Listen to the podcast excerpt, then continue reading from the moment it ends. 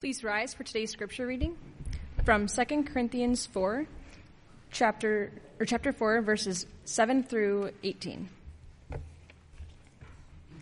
But we have this treasure in jars of clay to show that the surpassing power belongs to God and not to us. We are afflicted in every way, but not crushed, perplexed, but not driven to despair, persecuted, but not forsaken, struck down, but not destroyed always carrying in the body the death of Jesus, so that the life of Jesus may also be manifested in our bodies. For we who live are always being given over to death for Jesus' sake, so that the life of Jesus may also be manifested in our mortal flesh. So death is at work in us, but life in you.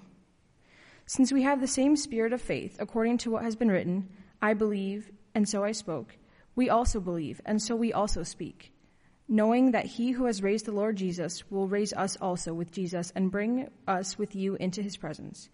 For it is all for your sake, so that as grace extends to more and more people, it may increase thanksgiving to the glory of God. So we do, so do not lose heart. Though our though our outer self is wasting away, our inner self is being renewed day by day.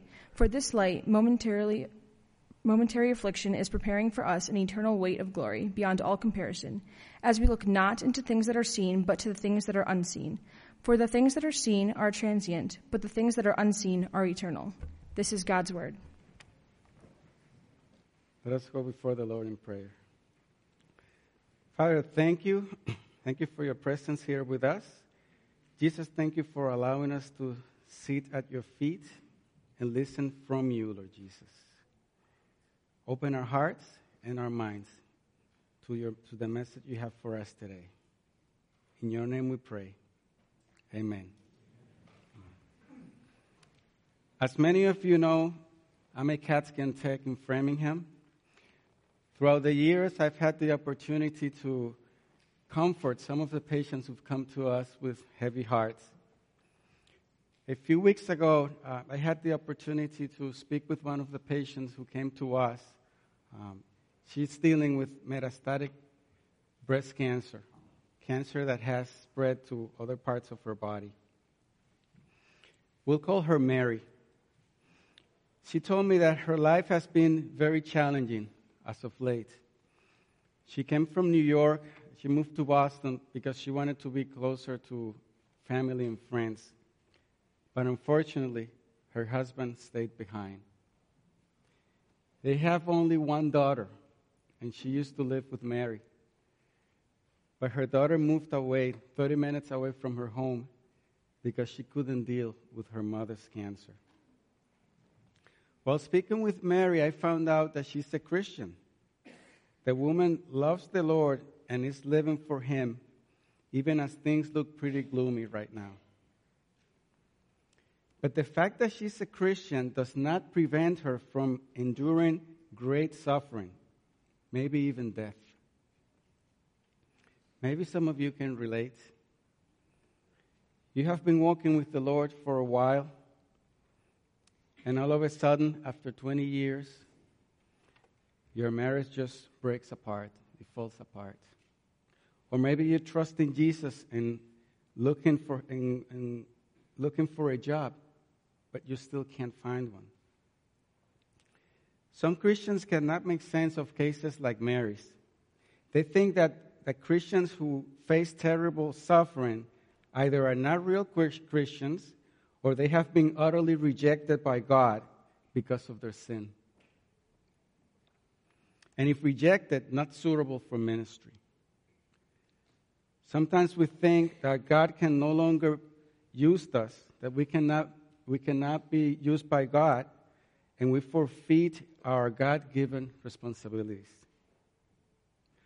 Paul was in the, mid, the midst of a similar situation when he wrote 2 Corinthians. Some of the members of his church did not think that Paul could call himself an apostle and at the same time experience so much suffering in his ministry. Between the writings of 1st and 2nd Corinthians, Paul's relationship with the church deteriorated. When he wrote 2 Corinthians, he could speak of his weaknesses and sufferings as the basis for his authority. At that time, Paul was instructing them on how to solve internal problems. But now things have changed. Now the problem is between the apostle and the church. Paul is trying to regain the Corinthians' loyalty from the grasp of the super apostles. They were today's celebrity pastors. They were a group of false teachers who opposed Paul and who argued that having the authority of God was incompatible with Paul's many sufferings. So Paul's ministry of suffering disqualified him to be an apostle. The super apostles have maligned his authority and convinced some in the Corinthian church that they do not have to listen to Paul's message because he lacks authority. They had infiltrated the church and twisted the gospel to their own selfish devices. Paul is arguing throughout this letter, especially in chapters 1 through 7, that his sufferings do not disqualify him for ministry. Rather, sharing in the sufferings of Christ and depending on him is exactly how God is, man, is glorified in his, in his life. He knows that if the Corinthians reject his authority, they will also reject the gospel that he preaches that salvation is by grace through faith. And they will embrace the false gospel of the super apostles. We are not told exactly what their, what, what their teachings were, but we do know that they, that they thought that being used by God and suffering were incompatible, similar to today's health and wealth gospel. So, whatever gospel they were preaching, it wasn't dependent on the sufferings of Christ. Their gospel was disconnected from the cross and thus false and dangerous. In chapters 1 through 7, Paul makes a defense of his apostolic ministry. He explains why he changed his plans to visit the Corinthians. Then he goes on to argue that he is competent for ministry not because of his own abilities, but because his competence comes from God. God has established him as the minister of the new covenant, which, as we have been learning in Hebrews, is superior and more glorious than the old covenant. Paul is a minister because God is merciful. And so Paul responds in ministering in integrity as opposed to the super apostles. In our passage today, 2 Corinthians 4 7 to 18, we learn that believers should continue to spread the gospel because the coming resurrection is far greater than our present sufferings. So Christians should continue to share, to preach, to proclaim the gospel because the coming resurrection is greater than our afflictions. First, we learn in verses 7 to 12 that in life and in ministry, we will encounter suffering, sometimes severe. Then in verses 13 through 15, we will see that we can, we can be encouraged by the experience of the righteous. And finally, in verses 16 through 18, we'll see that we do not need to despair. Our first point in life and in ministry, we will encounter suffering. Look at me uh, with look at look, Look with me at verse 7, where we learn about our present condition. Our present condition. But we have this treasure in jars of clay to show that the surpassing power belongs to God and not to us.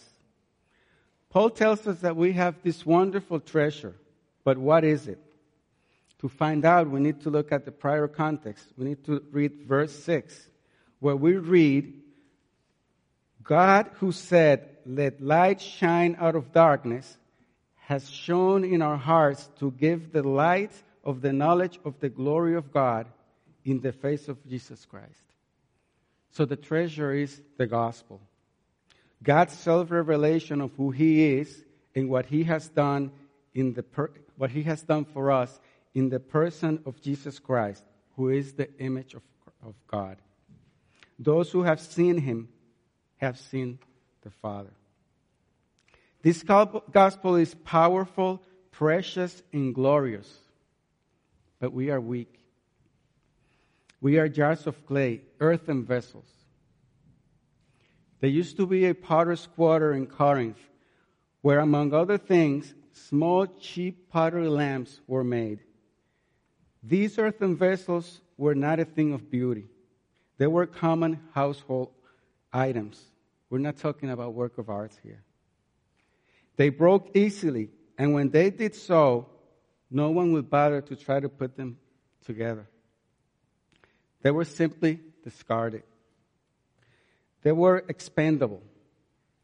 So there is a great contrast between the treasure and the jar of clay.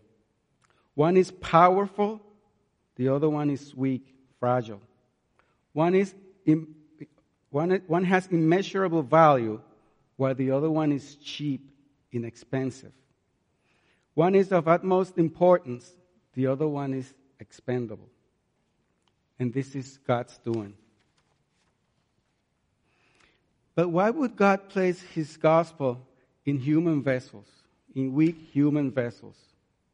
According to verse 7, it is to show that the surpassing power belongs to God and not to us.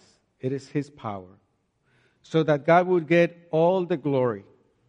So that everyone would see, so that everyone would know who is its source.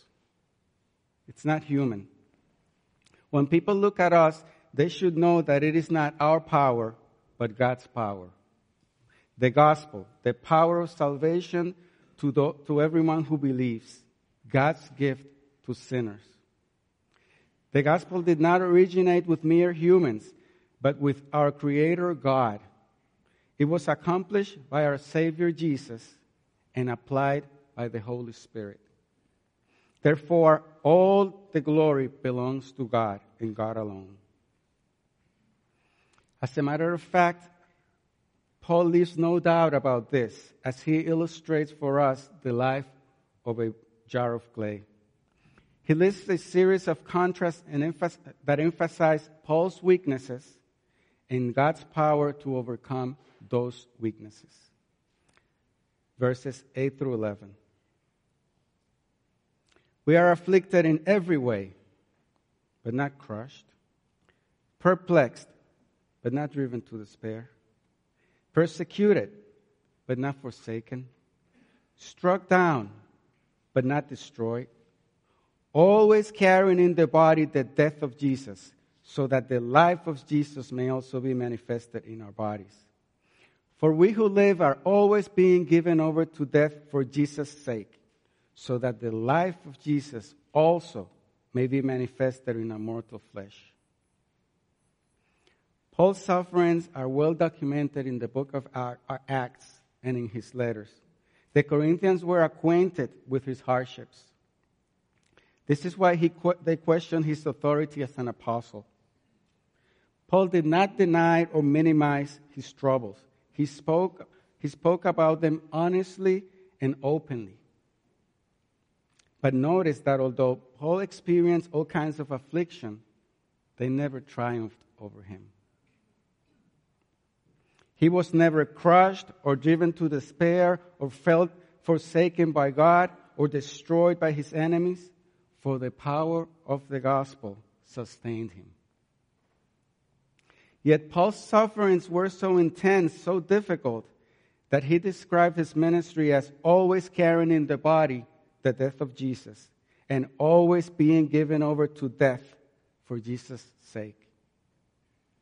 As he puts it in verse 12, death is at work in us. But in him also dwelt this treasure. He housed the gospel, and so the life of Jesus also was manifested in his body. As one commentator puts it, on one hand, he is, daily subjected to forces which lead to death, but on the other, he is continually upheld, caused to triumph, and made to be more than a conqueror by the experience of the recent life of Jesus in his mortal body. It was through, it was through this ministry of suffering of death that God shone his light in the life of the Corinthians. Verse 12. Death is at work, death is at work in us, but life is at work in you. If we are honest with ourselves, we would admit that there are times in our lives when we have felt like our circumstances, our troubles overwhelm us. Death is at work in us. When pain and disappointment and sorrow seems to be all we experience, we tend to forget that we house the light of the gospel. Some of us, there is a tendency in some of us to want to run away from God when the going gets tough. It is possible that life is so difficult. It is so hard for some of us right now that you, that you almost feel like you just can't go on. You wonder if you are, if you are of any use to God. We lose our hope and confidence in the gospel of Jesus. You question yourself and you question God's love for you. We've tried to serve Jesus, but it seems we always seem to encounter is trouble. Trouble in our relationships, trouble with our spouse, trouble with our children, parents, at work, at school.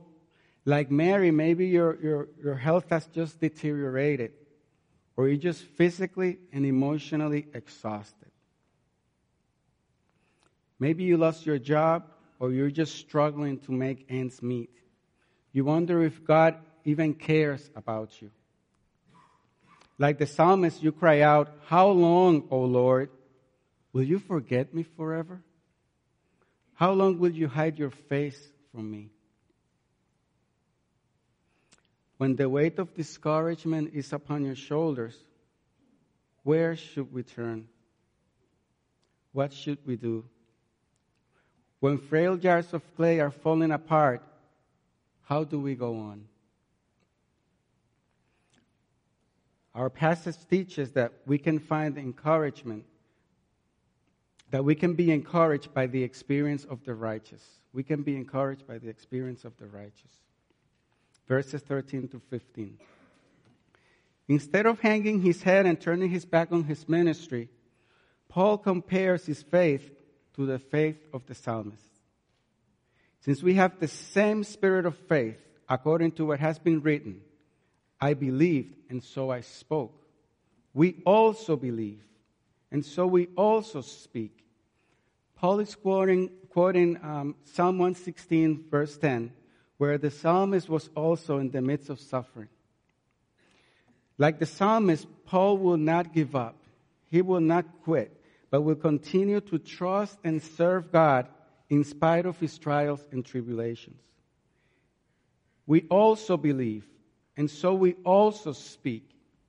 By speaking, he means that he will continue to proclaim and to teach God's word. He will allow the treasure to shine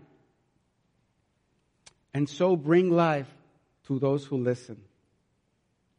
When we are in pain, when we are suffering, we can find comfort, encouragement in those who have traveled the same painful path we find ourselves in.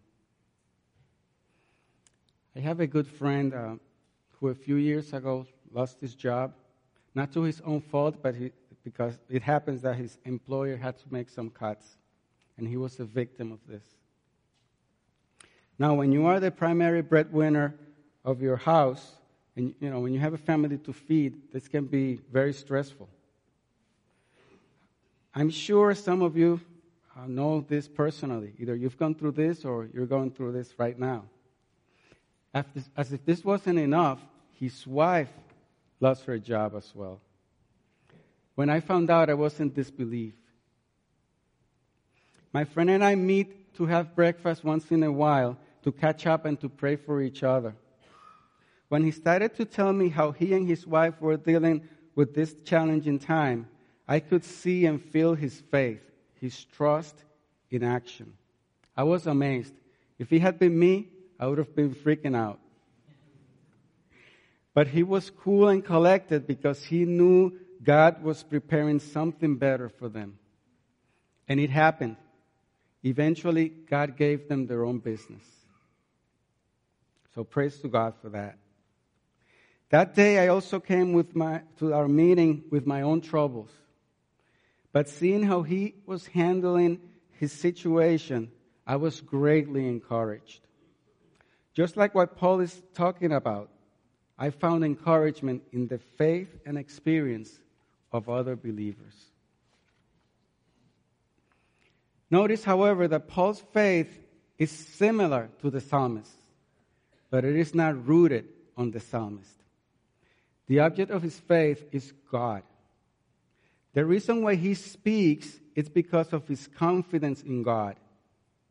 Paul knows that he who raised the Lord Jesus will raise us also with Jesus and bring us with you into his presence. Paul knows the all powerful God who's able to do the impossible, the one who can raise the dead.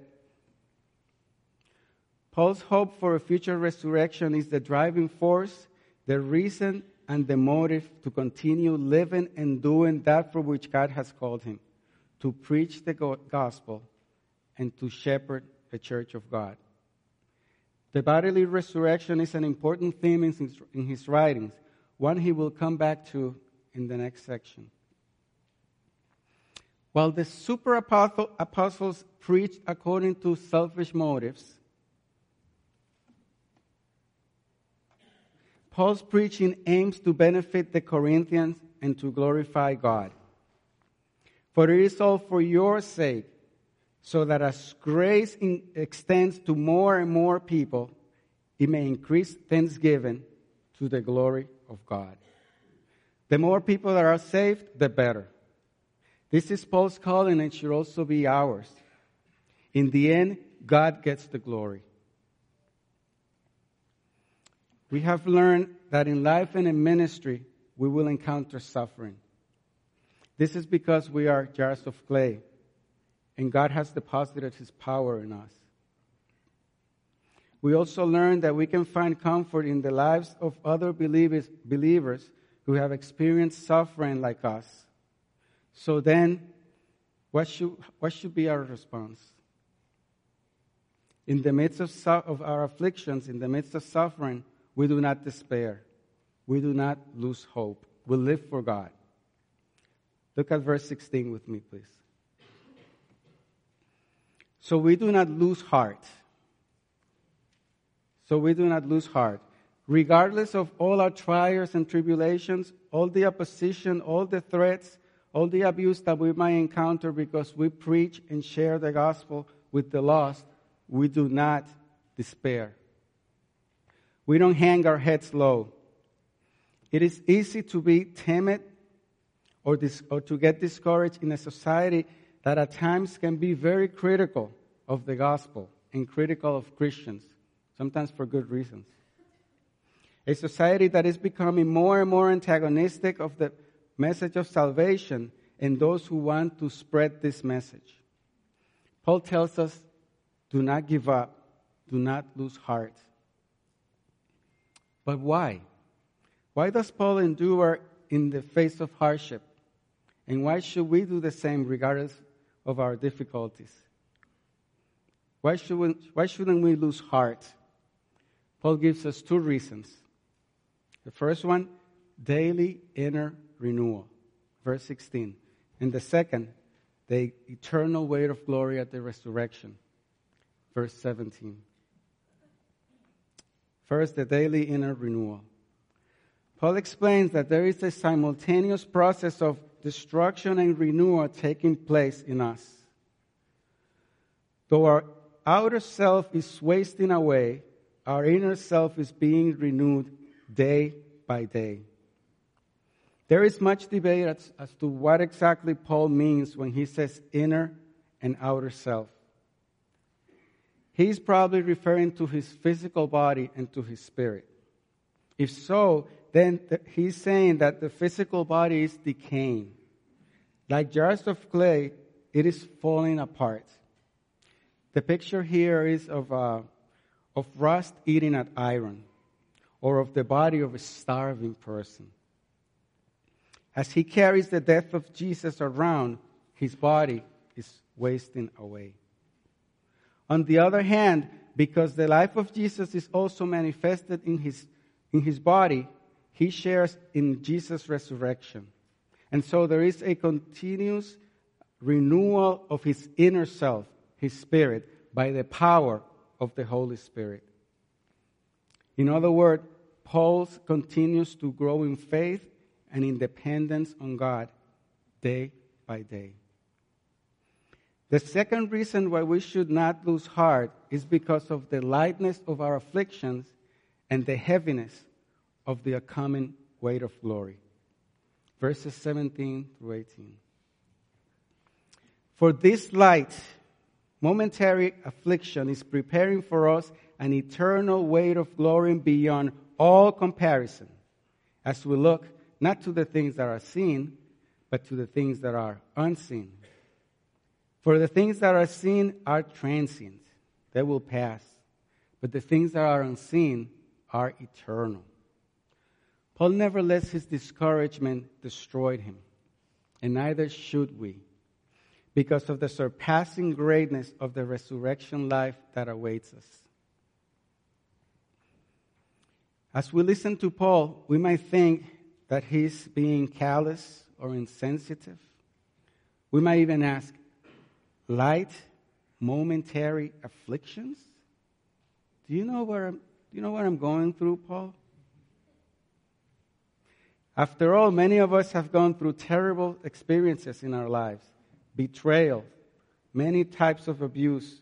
We have experienced great loss loss of beloved family members and friends, loss of valuable possession materials, you name it. So, what does he mean? Paul is not dismissing our pain, our losses, our, our tragedies, and such, but he speaks as one who has experienced great sufferings. And he considers this light, momentary affliction, that is, all the sufferings he has spoken about, not only in this chapter, but also what he has been through as an apostle. And he considers them as light, insignificant, fluff in comparison to the great to the greatness of the resurrection that awaits him and awaits us as well. So this is the reason why Paul doesn't lose heart, and why we shouldn't lose heart either. The great resurrection life that awaits us, the eternal weight of glory. The picture here is of, of a weighing scale on one side, Paul has this, his present life in mind, which includes good, even great things, great experiences, but also troubles, afflictions, his pain, his earthly body, that is his mortal body, that's what he calls it in chapter 5. On the other side is this eternal weight of glory. No troubles, no afflictions, no persecution, no pain, a heavenly dwelling that is an immortal body, an eternal reward, glorification, new heavens and new earth, true joy and peace, eternity with God. Life as it is supposed to be. Life as it is supposed to be. That's what he's picturing. And this is what we need to be picturing also as we go through, through our troubles and sufferings today.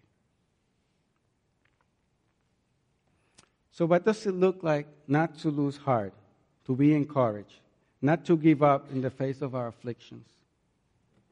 We do two things according to this passage.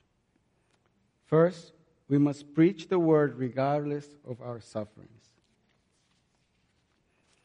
Second, we patiently await for the Lord. So we must preach the word according to our suffer. Uh, we must preach. Our, uh, we must preach the word regardless of our sufferings. A few months ago, a family member was diagnosed with an incurable disease. His prognosis is quite grim. He happens to be a pastor. His disease is, affecting his motor skills to the point that he cannot walk too far because of the pain. He could have decided to quit his ministry and stay home. No one would have blamed him for making that decision. But he has not let his sufferings become a liability. Like the Apostle Paul, he has continued to glorify, to glorify God by preaching the gospel and by making a difference in the lives of others despite his sufferings. He continues to speak and has become a living example of what we're learning today. His body is decaying, but his spirit, his spirit is being renewed day by day. His sufferings have not become a liability, but, but an opportunity to let the light of the gospel shine through him. Now, you might think, I'm not a minister, I don't have that strength. But remember, the power does not belong to us, the power belongs to God. We are just jars of clay that house the power that house, the treasure. So you too can serve God and share His good news with those around you, even in the midst of difficulty. We're all jars of clay, but if you do not know, know Christ, you are an empty jar. It is only by believing in Jesus, by trusting in Him, that you will find forgiveness for your sins and then the light of the gospel will dwell in you. Our second application we patiently await for the Lord. I don't know about you, but waiting patiently, it's hard for me, especially in difficult times. I can be patient at certain things, but not others. When we are enduring suffering, when we are under stress, it can be very challenging to be patient. But this passage gives us a clue as to how to become more patient as we wait for the Lord. We see, we set our sight and our mind in things eternal. We set our sight and our mind on things eternal. We look not to the things that are seen, but to the things that are unseen. For the things that are seen are transient but the things that are unseen are eternal. We shouldn't ignore our afflictions. We are supposed to be praying for them. And God will either deliver us or will give us His grace to live through them.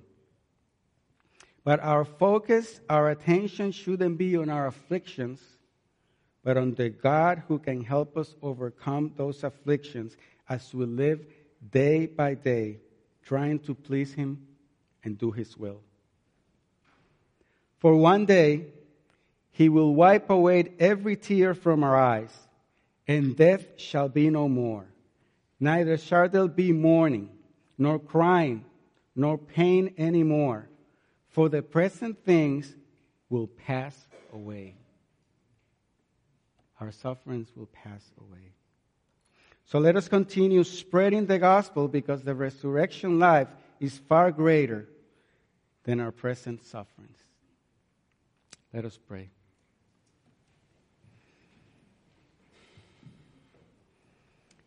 Father, thank you because you are present in our lives.